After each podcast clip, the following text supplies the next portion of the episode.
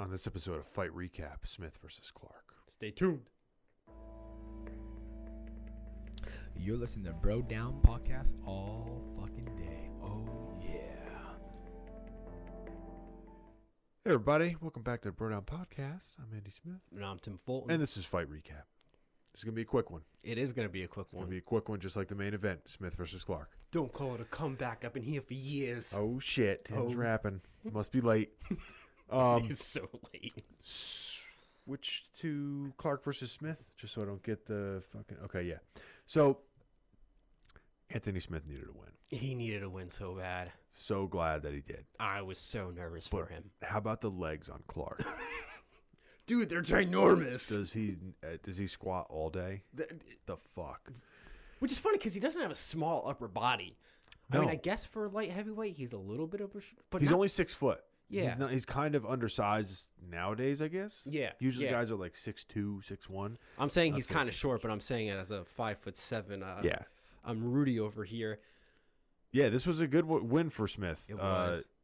Clark came out fast, trying to do... I was so nervous. Yeah. He came out with that one right hand, backed Smith up to the corner, or up against the cage, I should say, and I was like, no, don't do it. Yeah. And then Smith took him down, and then Clark reversed him. Yeah. And then I was like, fuck. We were both having the same reactions. We were just, like, internalizing it. But then, fucking Smith pulled out a submission. Yeah. He locked it up quick, too. Like, super quick. Yeah. You would think that was, like, his game plan from the beginning. But, like, he was just rolling with the punches. So he looked fired the fuck up for this one, which is something that I didn't see in the last two fights that he had. Yeah, and it made me excited for him because, like, a lot of times you can...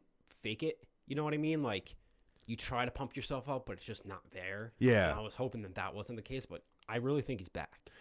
Yeah, I'm just glad that he had a win because I think he just needed the confidence boost. Yeah, I think that was a big thing that he needed. It wasn't so much remind himself he's a fighter. Yeah, it's not so much that his skill was lacking. I think it was just his.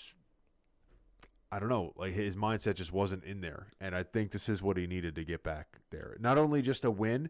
But a win that was quick and a finish, it's a big confidence booster. He's fresh. He doesn't seem to have any injuries from the fight because it was only 2.5 minutes. Yeah. So, yeah. You know what's funny about this? Right before, or as he was coming out, I should say, they were talking about how he demanded from Dana White that they make it a 5-round match. Oh. Because we all know that the actual headliner was canceled like 2 days ago or 3 days ago or whatever. Yeah. And he called Dana White and said, listen, I don't ask for a lot. Make this 5 rounds. And the second was over, I was like, I guess that didn't matter. Yeah, no. Well, you know what? To be fair, it probably benefits Smith more than Clark because Smith has been in a gang of 5-round fights.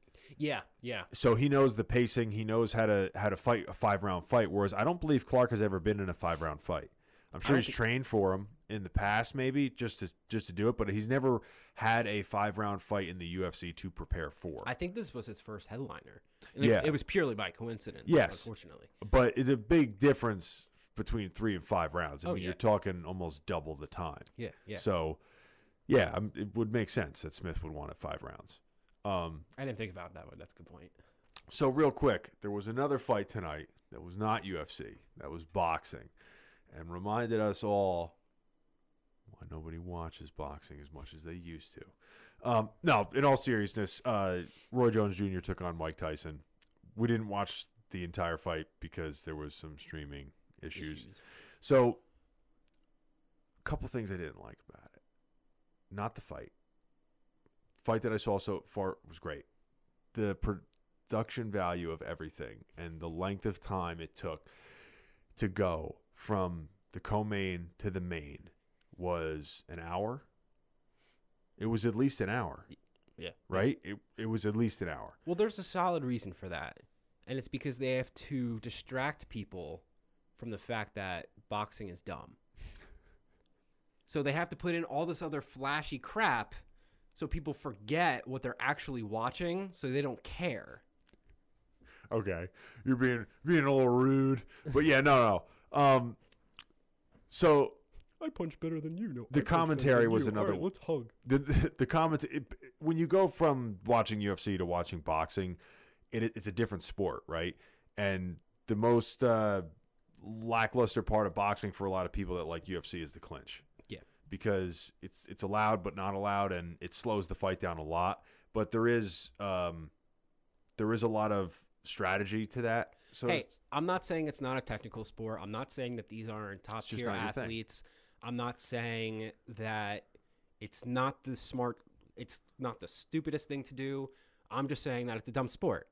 Okay. I mean, there are rooms in my house that have to be painted, and that would probably come first. Oh, wow. Wow, you really don't like boxing. It's late at night. Yeah. I think I'm getting crabby. Yeah, a little bit.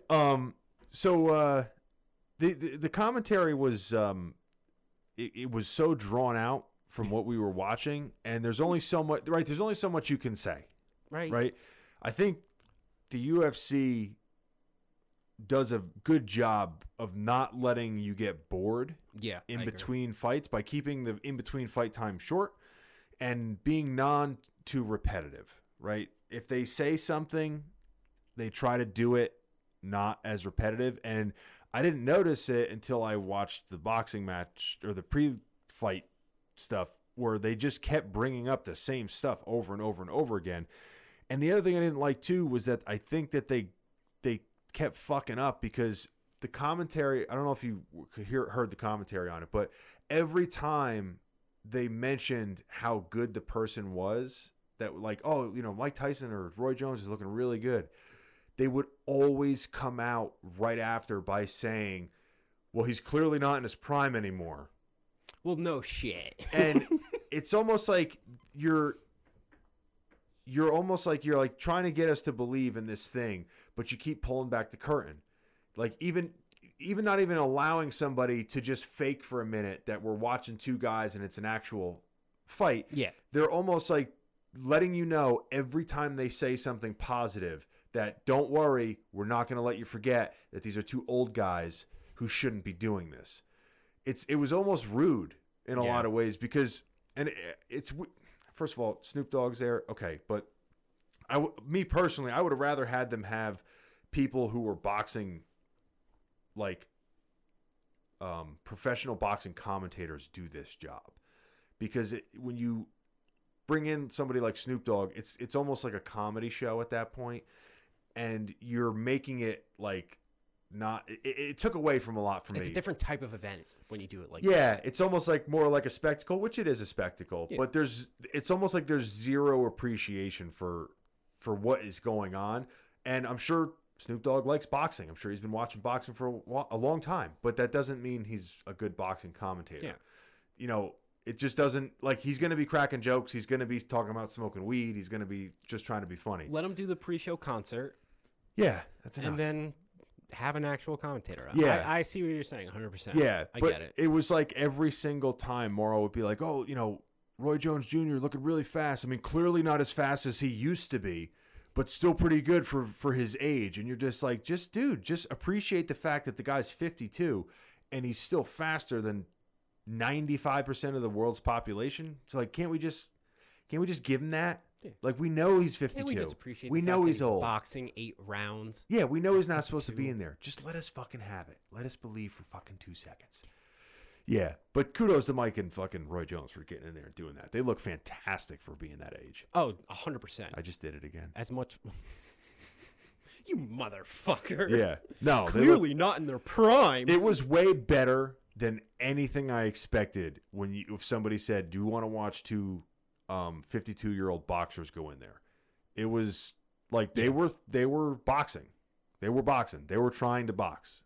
And they were doing a really good fucking job at it. So fuck all the haters. F the haters. F all the haters. I think that includes me. Yeah. So that's it. I just wanted to throw that out there.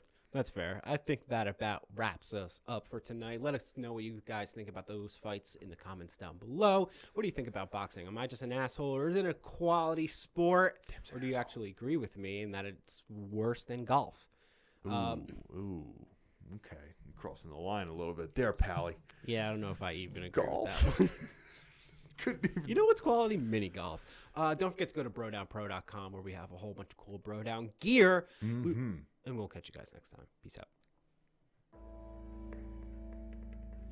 You're listening to Bro Down Podcast all fucking